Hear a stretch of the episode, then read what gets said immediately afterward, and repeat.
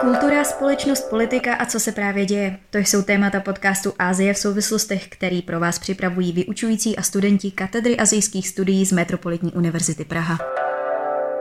Vážené posluchačky, vážení posluchači, vítáme vás u dalšího dílu podcastu Azie v souvislostech. Dnes vás jako první čekají tradičně krátké aktuality a zajímavosti a poté bude následovat rozhovor s Alešem Karmazínem a Michalem Kolmašem na téma význam posledního samitu G20 v Indii. Přejeme příjemný poslech. Od příštího týdne začne Japonsko s druhou fází vypouštění odpadních vod z jaderné elektrárny Fukushima. V srpnu tato zpráva nepotěšila mnohé země, a to včetně Číny. Jedná se přibližně o 1,34 milion tun odpadních vod naschromážděných od roku 2011. Čína po prvním vypouštění zakázala dovoz japonských mořských plodů, ačkoliv japonská strana stále trvá na tom, že to nepředstavuje žádné riziko. Čína dost možná nebude v tomto zákazu sama. Je možné, že jejího příkladu bude následovat i Rusko. Čínský prezident Xi Jinping v sobotu 23. září vyhlásil na slavnostním ceremoniálu v Shangzhou azijské hry za zahájené a on startoval tak sportovní událost, na níž se podílí více sportovců než na olympijských hrách. Po dlouhém odkladu, který byl způsoben přísnými opatřeními proti COVID-19, se tak do východního města sjelo více než 12 000 závodníků ze 45 zemí a z celé Asie. U her jsou přítomní také političtí a obchodní lídři Asie, jako je například syrský prezident Bashar al-Assad. Čína stále nezmírnila zákaz dovozu všech citrusových plodů, jako je například pomelo a několika dalších druhů potravin z Tajvanu. Zákaz vydala Čína minulý rok, několik týdnů před zářijovým festivalem, který je přímo uprostřed sezóny prodeje tohoto ovoce. Vše s odvoláním na kvalitu zboží. A to velice příhodně krátce po kontroverzní návštěvě předsedkyně sněmovny reprezentantů Spojených států Nancy Pelosiové. Zákaz dovozu způsobil minulý rok náhle prudký pokles cen citrusu, neboť zemědělci měli problém najít nové trhy pro toto sezónní ovoce. Pro představu v roce 2021 vyvezl Tajvan celkem 7 tisíc tun pomela a z toho putovalo přes 95% přímo do pevninské Číny. Mezitím však Tajvanská rada pro zemědělství poskytla dotace, aby zmírnila dopady na zemědělce a i samotní farmáři nakonec vyvinuli nové cesty, jak pomelo uplatnit. Aby se zajistilo, že se ovoce bude prodávat i mimo sezónu, pomelo nyní farmáři uplatní od džemů až po tělová mléka nebo šampony.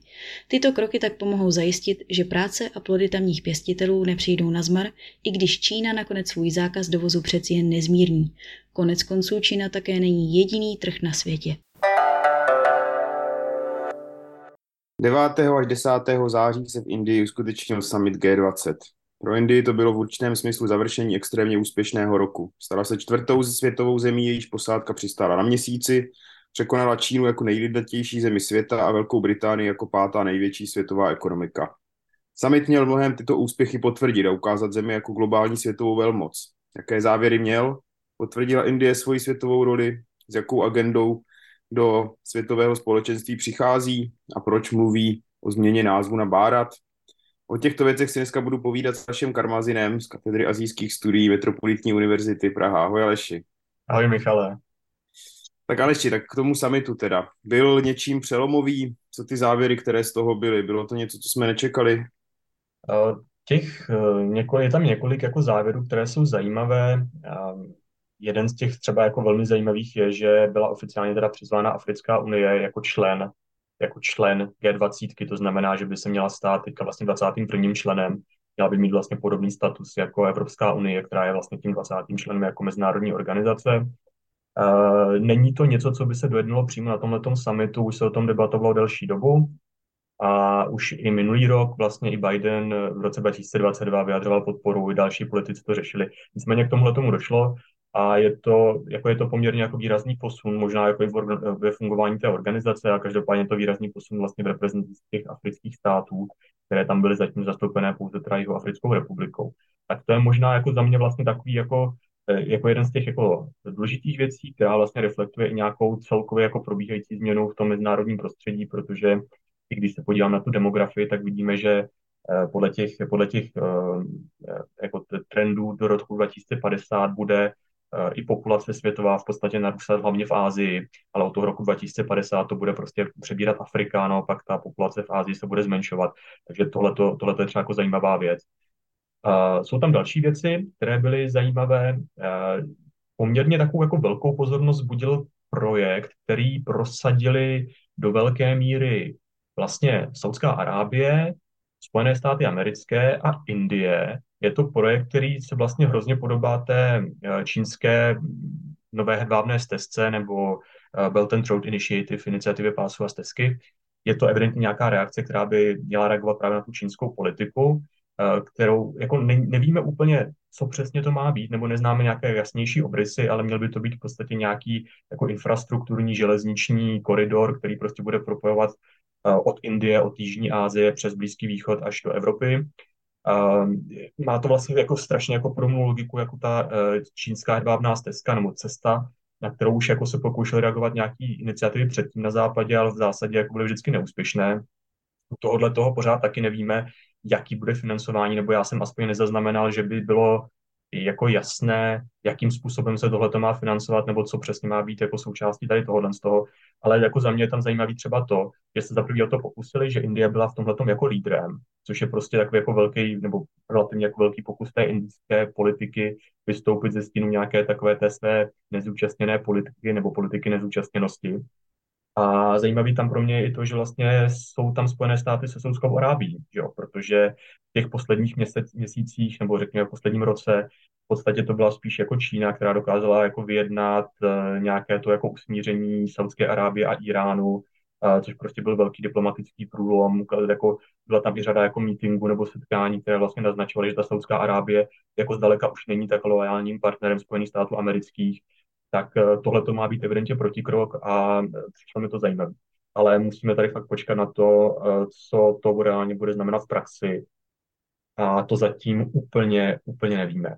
No, potom tam byly ještě nějaké další závěry, které se třeba týkaly i klimatické změny. Dohodli se, nebo v té závěrečné deklaraci, tam je, je jako dohoda na tom, že by se měla strojnásobit spotřeba nebo využívání obnovitelných zdrojů energie, těch obnovitelných tady do roku 2030, ale zase je to spíš jako relativně nejasné. No a byly tam ještě nějaké další věci, včetně toho bárátu a dalších věcí, ke kterým se asi dostaneme, tak já bych to už možná neprotahoval tu úvodní odpověď. Dobře, děkuju. Hele, ale já teda jako opravdu to reflektuje to vzrůstající nějakou indickou snahu fakt jako se zasazovat o to, co se ve světě děje. Myslím, přijde ti to tak?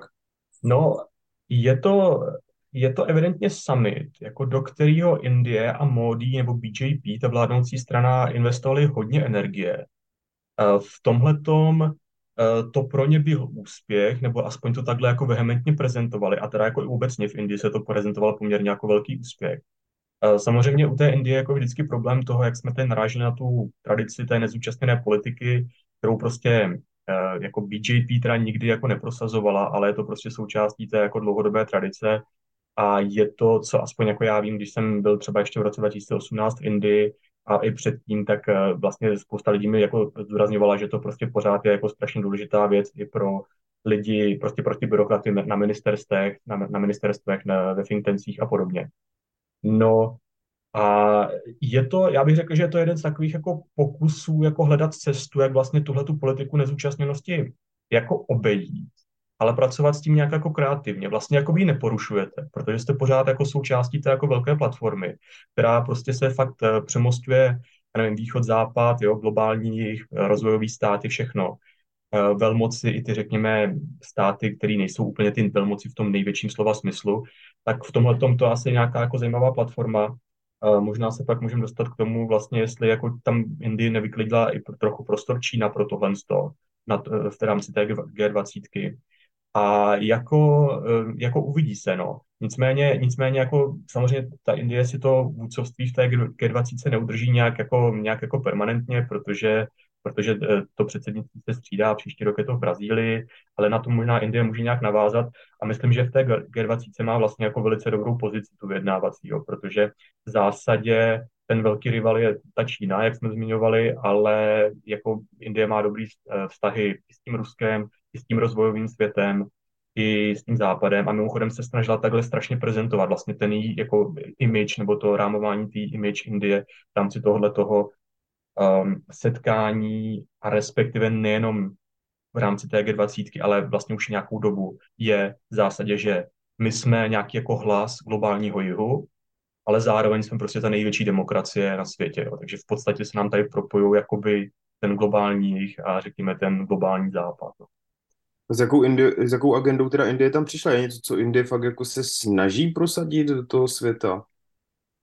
Uh, takhle, jako byly to, byly to ty věci, už, které už jsme zmínili. Určitě tam uh, vlastně ten, ten koridor, ten infrastrukturní koridor, tak to byl něco, na čem se Indie asi jako aktivně hodně podílela.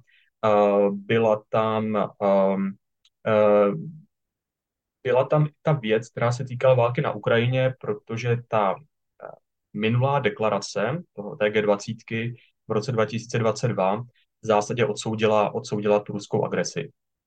Uh, letos vlastně došlo ke zmírnění té retoriky, uh, kdy v podstatě ten, ta deklarace TG20 zaujala takový jako mírnější postoj.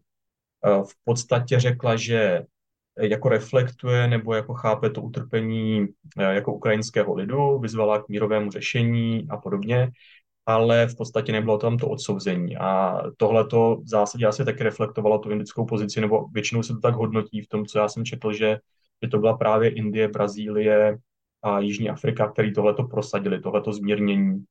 Uh, takže a jako reflektuje to v podstatě i tu, i tu reálnou indickou politiku vůči tomu konfliktu. Takže tohle to tam jako přinesla. No a uh, jako byly tam nějaké jako další témata, spíš řekl bych asi menší, ale to, co se, jak jsem už to naznačil v té předchozí odpovědi, co se strašně reflektovalo přímo v té Indii, tak bylo to, že ten summit byl prostě jako uh, velký, velmi aktivní a že to prostě byl jako velký, velký jako diplomatický úspěch. Je pravda, že uh, je pravda, že nějakým způsobem to v tomhle duchu jako bylo. Když si představíme třeba české předsednictví uh, v Evropské unii, které bylo taky teďka nedávno, tak prostě Indie do toho investovala ještě mnohem víc energie. Jo. Vlastně ty setkání, jako ono to není jenom ten závěrečný summit, ono těch jako různých setkání nebo jenom takových nějakých jako kulturně diplomatických, ceremoniálních prostě nějakých uh, jako meetingů nebo eventů nebo prostě událostí se odehrálo jako fakt spoustu. Já jsem někde našel, že, že, že těch věcí prostě proběhlo 200 v průběhu několika, několika jako měsíců Indie to rozprostřela úplně do všech měst velkých, jako přes 50 měst na nebo kolik, vlastně opravdu jako napříč celou tou Indií. A že to byla fakt jako snaha, možná jako jedna z takových těch jako, neřekl bych jako první nutně, ale fakt jako jedna z těch prvních snah jako prezentovat tu Indii jako opravdu takovou tu jako fakt uh, rostoucí velmoc, jo, prostě tu nej, nej, nejlidnatější zemi a podobně. A jako ty státy tohle to dělají. Jo. Jako Čína s tím začala, takový ten jako přelomový bod u Číny třeba se typicky hodnotí, že byl rok 2008 a ta první olympiáda v Pekingu, kdy prostě tohleto Čína investovala tady tímhletím směrem a snažila se taky prostě prezentovat jako nastupující dynamická velmoc. Tak tady tohleto něco podobného vidíme teď, teď u té, u té Indie. A jak jsem říkal, tak vlastně i v té Indii tohleto mělo jako velký ohlas a já jsem třeba si díval na spoustu komentátorů, v Indii a jako přišlo mi, samozřejmě záleží, jestli jako e, pokud jste proti BJP, tak to úplně asi neoslavujete, ale v zásadě jako tam mě přišlo, že až jako hodně velký konsenzus na tom, že tohle se prostě hrozně povedlo a že prostě Indie jako palec nahoru. Mm-hmm. Já musím říct, že, ten, že ta paralela k tomu roku 2008 s tím Pekingem, to mě taky napadla, jo, i takové to velikářství toho věcí, ti tam tehdy rozháněli vla, eh, mraky letadla má Indie zase za 120 milionů dolarů vystěhovala všechny bezdomovce snad širšího dílí, co jsem se dočetl. Takže je vidět, že fakt jako dali hrozně moc energie na to, aby to, aby to nějak vypadalo, ten summit. Jak moc, ještě teda, když se vrátím k té Číně, eh, ta Čína tam nebyla, jo? On tam byl, byl tam zástupce Ruska, to jsem si všiml, že tam byl Lavrov, ale z Číny tam teda nikdo nepřijel. Proč? Nebo co se tam stalo? No, nepřijel tam Xi Jinping, jo. To, jako byl, tam, byl tam čínský zástupce, ale eh, nepřijel tam Xi Jinping, což eh, je vlastně jako netypický, protože uh, jinak takhle, jako proč tam nepřijel Putin, jako je zjevný, jo, protože prostě na něj mezinárodní zatýkač a prostě bylo, to, bylo by to jako extrémně jako prostě problematický a vůbec jako představit si tu osobní schůzku třeba jako Bidena, jako s Putinem a tak dále. Proč tam nepřijel Xi Jinping, v zásadě uh, jako nevíme. Eh, je to, já bych možná teďka trošku jako odpověděl jako šířeji, že vlastně v těch posledních měsících vidíme takový jako fakt zvláštní trend jako mizení těch jako čínských představitelů, hodnostářů z toho veřejného prostoru. Um, bylo jich víc, uh, ale jsou takový ty jako hlavní případy toho čínského dnes už bývalého ministra zahraničí uh, Qin Ganga, který prostě zmizel a potom přestal být, um, přestal být ministrem zahraničí. Teďka v těch posledních týdnech je to zmizení uh, Li Shangfu, což je v podstatě ministr obrany, a který je teďka oficiálně asi vyšetřovaný jako za nějaký korupční skandál. A je to, to je, je to strašně jako netypický pro ten čínský politický systém. Je to prostě jde úplně proti té logice, jak by vlastně ta čínská politika měla fungovat, kde prostě jako vybíráte dlouhodobě ty lidi a vlastně ty lidi typicky jako ne, jako ne, že by nebyli odvolávaní, naopak jako vlastně typicky se počítá s tím, že budou povyšovat na těch funkcích a tak dále. Jo. Uh, tak uh, tohle to jsou vlastně věci, o kterých vždycky se jako spekuluje, jako proč, proč, jako proč se to stalo a ty vysvětlení úplně jako nemáme. U toho bývalého ministra zahraničí nakonec se jako objevuje fakt takový jako bulvární vysvětlení, který se ale objevuje čím dál víc, že prostě měl mimo, mimo manželský poměr s nějakou jako televizní reportérkou a mimo, mimo manželský dítě což jako mně to přijde jako téměř jako bizarní, protože eh, jako já fakt nevím, jo, ale eh, když prostě vybíráte tyhle ty lidi v Číně v tom politickém systému, tak prostě oni víte v zásadě úplně všechno. Jo. Ty lidi jsou pod, drob, pod drobnohledem, takže jako je otázka prostě, jestli tohle to se vědělo předtím a tak dále. Ale tím se jako dostávám, že Podobné spekulace a podobné vysvětlení se různě objevovaly i s tím Xi Jinpingem, proč se tam neobjevil. Samozřejmě u Xi Jinpinga to není ta stejná situace. On jako nebyl nějak jako pranířovaný veřejně, samozřejmě jako nebyl zbavený žádných funkcí, jo, jako není vystavený žádnému vyšetřování, to je prostě je, je odlišnost velká od těch ostatních případů, ale eh, je tam, je tam ta paralela, že vlastně jako nevíme. Objevily se různé spekulace, eh, ta nejdivočejší je asi ta, že vlastně v zásadě ti takový ti seniorní představitelé, třeba i ti představitelé těch bývalých vedoucích funkcí ve straně se ho snažili nějak potrestat za nějakou jeho jako koncentraci moci a podobně. Mně to jako nedává jako vůbec smysl tohleto. Ale e, vlastně jako úplně nevíme. Ale já si myslím, že součástí toho vysvětlení je určitě to, že fakt ta role Indie byla tak jako aktivní a tak jako zásadní, že mi přišlo, že buď tam jako necítil si Pching potřebu, který jinak jezdí na ty akce jako velice rád a je prostě nevynechává je. E, že prostě buď jako nechtěl vysloveně být jako ve stínu toho Modího, jo, jakože prostě Modi tam bude prezentovat tu veškerou agendu a asi Tin Pching bude jenom a nebo že prostě tam neviděl prostor jako nic reálně už jako vyjednat, že to prostě Indie měla tak jako předjednaný, že, že tam neviděl ten prostor, možná, že se chtěl jako vyhnout i nějaký třeba jako, nevím, složitý debatě o té válce na Ukrajině a podobně, takže, takže, um, takže je to tak, ale možná bych doplnil vlastně ještě jako jednu věc, co, co jsem chtěl říct, a to je vztah um, TG20 vlastně k BRICSu protože um, vlastně mi tak připadá, že teďka v tom posledním roce, nebo jak, jak kdyby se v tenhle ten moment jako ukazovalo, že třeba ta Indie, že pro tu Indii ta, je ta G20 jako lepší platforma, kde prostě můžou kooperovat dobře jako s těmi západními státy, že jo, s tou Francií má rostoucí obchodní zbraňovou, zbraňovou výměnu, se spojenými státy má prostě zrůstající vztahy a tak dál, s Austrálií prostě má nějaký jako počínající bezpečnostní jako spolupráci, ale prostě má i ty, jako ten rozvojový svět. A, a v tom BRICSu naopak se mi zdá, že vlastně jakoby e, dominuje nebo má větší potenciál dominovat Čína ještě než dřív, protože uh, ta poslední, poslední summit BRICSu se odehrál taky teď tenhle ten rok v létě a bylo tam oznámeno, že BRICS se bude taky rozšiřovat. A bude, se, bude se rozšiřovat, nebo je tam jsou, je přizváno šest nových členů a mezi těmi členy jsou vlastně státy, které mně připadají, že prostě vysloveně jako budou pomáhat té dominanci Číny. Jo, je to Irán, je to případně Egypt, je to Saudská Arábie, kterou jsem zmiňoval, že s tou Čínou vlastně má teďka v posledním zhruba roce jako mnohem jako lepší vztahy. Eh, je tam i Argentina, tak konec konců i s tou Latinskou Amerikou má Čína jako poměrně silné vztahy a, teď, a jsou tam ještě nějaké jako další státy. Jo. Naopak třeba ty státy, které vyjadřovaly dřív zájem stát se vlastně taky členy BRICSu, jako Vietnam, tak ten se tam neobjevil, jo, tak přičemž víme, že teda ten Vietnam je spíš takový ten jako regionální rival Číny. Tak eh, mně vlastně jako připadá, že i možná jako ne, že by tu platformu G20 Čína chtěla úplně ignorovat, ale jestli prostě fakt třeba tam neuvidíme to, že ještě bude víc klást důraz na nějaký jako specifický vybraný platformy a připadá mi, že fakt tam BRICS je teďka v té konstelaci tak, že bude prostě vysloveně nahrávat jako tý, těm čínským zájmům, prostě bude to prostě tomu dominovat jako ta čínská agenda, prostě bude tam Čína schopná jako snázeji prosazovat třeba než na, než na té G20.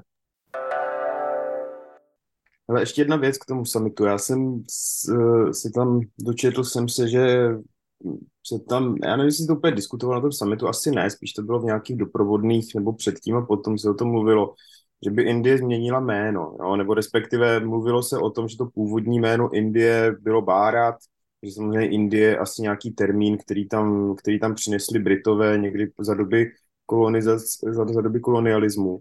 Uh, mohl bys mi to nějak uvíst tady tohle, co to vůbec je ten Bárat, nebo jestli jaká šance, jestli to někdo prosazuje, nebo jo? Jo, uh, tak Bárat je teda jedno z těch uh, typických jmén, které se používají pro Indii. Jsou to vlastně tři jména, je to Hindustán, uh, Bárat a Indie, teda to třetí, že jo. Uh, ten oficiální název je samozřejmě teďka zpětý s, s, tou, s tou Indií, ale i v té indické ústavě hnedka na začátku, jako v nějakém tom možná prvním článku nebo dokonce v předmluvě, je jako napsáno, je fakt ta věta uh, Indie, tedy Bárat, jo. Uh, takže to, to jméno tam, nebo to, ten název tam je a používá se. No, uh, na tom, na té G20 se to objevilo, v podstatě se to objevilo tak, že na těch oficiálních jako pozvánkách nebo vizitkách se objevilo jo, prostě módí uh, premiér Báratu nebo, nebo prostě prezidentka Báratu a podobně. Uh, takže, takže, takže tohle to jsem objevilo, ten název je, jestli se ptal trochu na ten kulturní kontext, tak to slovo jako pochází ze sanskrtu, což je samozřejmě jeden z těch, jako i celosvětově, i v Indii, jako nejstarších jazyků. Uh, původně se to používalo spíš jako pro označování, pokud vím, ale teda, jako já fakt nejsem indolog, jo, tak doufám, že tady ne, ne, nezabíhám moc na tenký let, ale používalo se to jako i pro spíš označení jako té severní, sever, severní části Indie, ale postupně se to rozšířilo, uh, jako i pro to pojmenování Indie, řekněme, jak ji známe dnes. Ale um, mně to vlastně připadá, že nebo jak to říct, jo, že v zásadě máme ty tři jména, které, si, které se často používají pro Indii, ale e, jako každé z nich má jako něco specifického. Jako každé z nich je navázaný na nějaký kulturní kontext nebo na nějakou skupinu lidí, kteří to jako prosazují nebo kteří se v tom vidí. A v zásadě, e, jako jak jsem už naznačoval, tak vlastně i ta současná ústava vlastně tak jako trochu v tom balancuje a říká, jako jako, jako uznává vlastně oba ty dva termíny, jo, jako ta, ta, tu Indii i ten Bárat. A mně to připadá hrozně analogický k těm, či, eh, k těm indickým jazykům, jo, nebo jako úředním jazykům v Indii, což je prostě i angličtina, což je samozřejmě taky jako koloniální import, jo, ale eh, je to taky prostě jeden z těch způsobů, jak nějak jako sjednotit tu zemi, nebo jak dát prostě víc, jak, jak najít jako víc pojítek zároveň v rámci té země. Samozřejmě ne všichni dneska v Indii mluví jako anglicky, to je jasný, ale je to prostě jeden z těch úředních jazyků tak takhle mi to asi přijde, že to je v té jako ústavě jako podobnou logikou. Máme tam prostě i tu Indii, i ten Bárat a tak nějak jako můžeme vlastně jako čerpat jako z obojího. A ten problém je vlastně to, že jako ne všechny nutně třeba jako ty skupiny v Indii se jako musí jako identifikovat s tou, s tou třeba s tou sanskrtskou jazykovou tradicí, jo, s tím kulturním dědictvím, a e, proto se používá Indie, což je opravdu ten koloniální jako import, nebo v podstatě to zavedli, zavedli to jako tam Britové, a, ale je asi řekl bych jako důležitá ta politická agenda, kterou jsem naznačoval, že prostě každý, ty, každý ten název má nějaké svoje, svého příznivce. A v podstatě změnu názvu na ten Bárat jako tlačí už do několik let v zásadě ty jako krajně pravicové nebo pravicové konzervativní kruhy, takové ty hinduistické, Uh, jedním z nich je, uh, jedním z tou důležitých organizací je i ta RSS, Národní svaz dobrovolníků, což je v podstatě taková jako společenská nebo spolková organizace, která je připojená k té BJP, k té vládnoucí straně, ale je vlastně ještě mnohem radikálnější. Jako typicky se fakt považuje za opravdu krajně pravicovou, uh, krajně pravicovou stranu, která má takovou tu jako hodně hinduistickou ideologii, je velmi antimuslimská, a tahle ta organizace, ta RSS, to prosazuje vlastně taky. Jo. A teďka, takže tam vidíme tohleto prostě napětí, že to má jako svý zastánce tady z těch specifických kruhů. A možná vlastně eh, teďka ta otázka, jestli teda může dojít k té změně toho názvu. No, tak musí se změnit jako ústava, že jo. jo. A uh, nicméně mi to ale připadá, že zaprvé teda uh, pokud jsem to aspoň dobře zaznamenal, tak jako Modi nebo ta BJP, ta vládnoucí strana oficiálně nepřišla s, nějakou, s nějakým návrhem, aby se ten název změnil je dobrý vzít v potaz, že právě na jaře nebo na začátku léta na jaře, na jaře uh, příštího roku se budou konat volby v Indii, jo. Takže si říkám, jestli tohleto, nebo tohleto je jedno z taky z těch vysvětlení, které se objevovalo, že to prostě Modi otestoval vůči tomu domácímu publiku. Jak to prostě bude fungovat jako politická agenda, kdo se na to chytne, jako prostě jaký to bude mít ohlas. A je zjevný, že i kdyby teda někdo se opravdu pokusil změnit tu ústavu, tak se bude ta ústava měnit až po těch volbách a tam bude prostě záležet strašně na to, to už jako by se stoprocentně si myslím, jako, nebo ne, nevím, jako myslím si, že by to asi nemohlo, nebo asi mohlo, ale nevěřím tomu, že by to stihlo teďka před ještě v rámci slaž, staré, toho slaž, starého, starého složení nebo stávajícího složení jako parlamentu, tak uh, uh, myslím, že bys to mělo až po těch volbách a tam bude záviset prostě strašně, jak ty volby dopadnou. No. Tak ale jako určitá diskuze v té společnosti tam je, jo, a je vlastně i možné to, že bychom jako do příště mohli vidět Indii pod jiným názvem. E, jo, tak jako nějaká diskuze v té společnosti, jak jsem říkal, tam e, stoprocentně je. To téma jako není nové. E, mimochodem, jako to, ta diskuze jako není jenom v té indické společnosti, jo, protože ten název jako Indie je odvozený od té řeky Indus jo, která protéká jako Pakistánem primárně, jo. Takže, takže, takže vlastně i Pákistán jako už taky několikrát, nebo jako nevím, jestli oficiálně, ale prostě tam taky byly nějaké jako debaty o tom, že vlastně jako Pákistán si nárokuje to jméno jako Indie, jo. Takže, takže ty, ty, ty debaty tam jsou, jsou řekl bych, jako velmi, velmi jako symbolické, to je prostě stejně jak ta debata, já nevím, o Makedonii nebo Severní Makedonii, jo, a, a, a, a podobně. Má to tenhle ten rozměr. A, takže, takže jako je, to, je to určitě živý téma. Konec konců viděli jsme, že i v té Indii uvnitř samozřejmě docházelo přejmenovávání třeba měst nebo názvů. Tohle to se děje i za té, za té uh, současné vlády BJP, ale myslím, že ty největší příklady, nebo aspoň ty města, které byly nej, jako nejznámější, tak v zásadě byly, jestli se nepletu, tak třeba jako okolo roku 2000, Eh, to byl to, že se, já nevím, Madras přejmenoval, což je ten, řekněme, koloniálně britský název na, na Chennai, jo, já nevím, eh, Kalkata na Kolkatu, jo, což je teda jako drobná úprava, řekněme, eh, Bombay na Mumbai, jo, tak, tak vlastně se to jako dekolonizovali ty, dekolonizovali ty názvy, ale, vlastně, ale jako v tom celonárodním kontextu je to, je to vlastně složitější tou jako pestrostí a těmi různými zájmy té, té celé indické společnosti. Dobře, Aleši, já ti moc děkuju, já myslím, že to bylo skvělý. Uvidíme se zase za měsíc. Díky a zdravím všechny posluchače a posluchačky. Moc děkujeme, že jste si i dnes našli chvilku pro náš podcast. Pro dnešní díl je to vše a budeme se na vás opět příště těšit s dalšími tématy a aktualitami z Ázie. U dalšího dílu naslyšenou.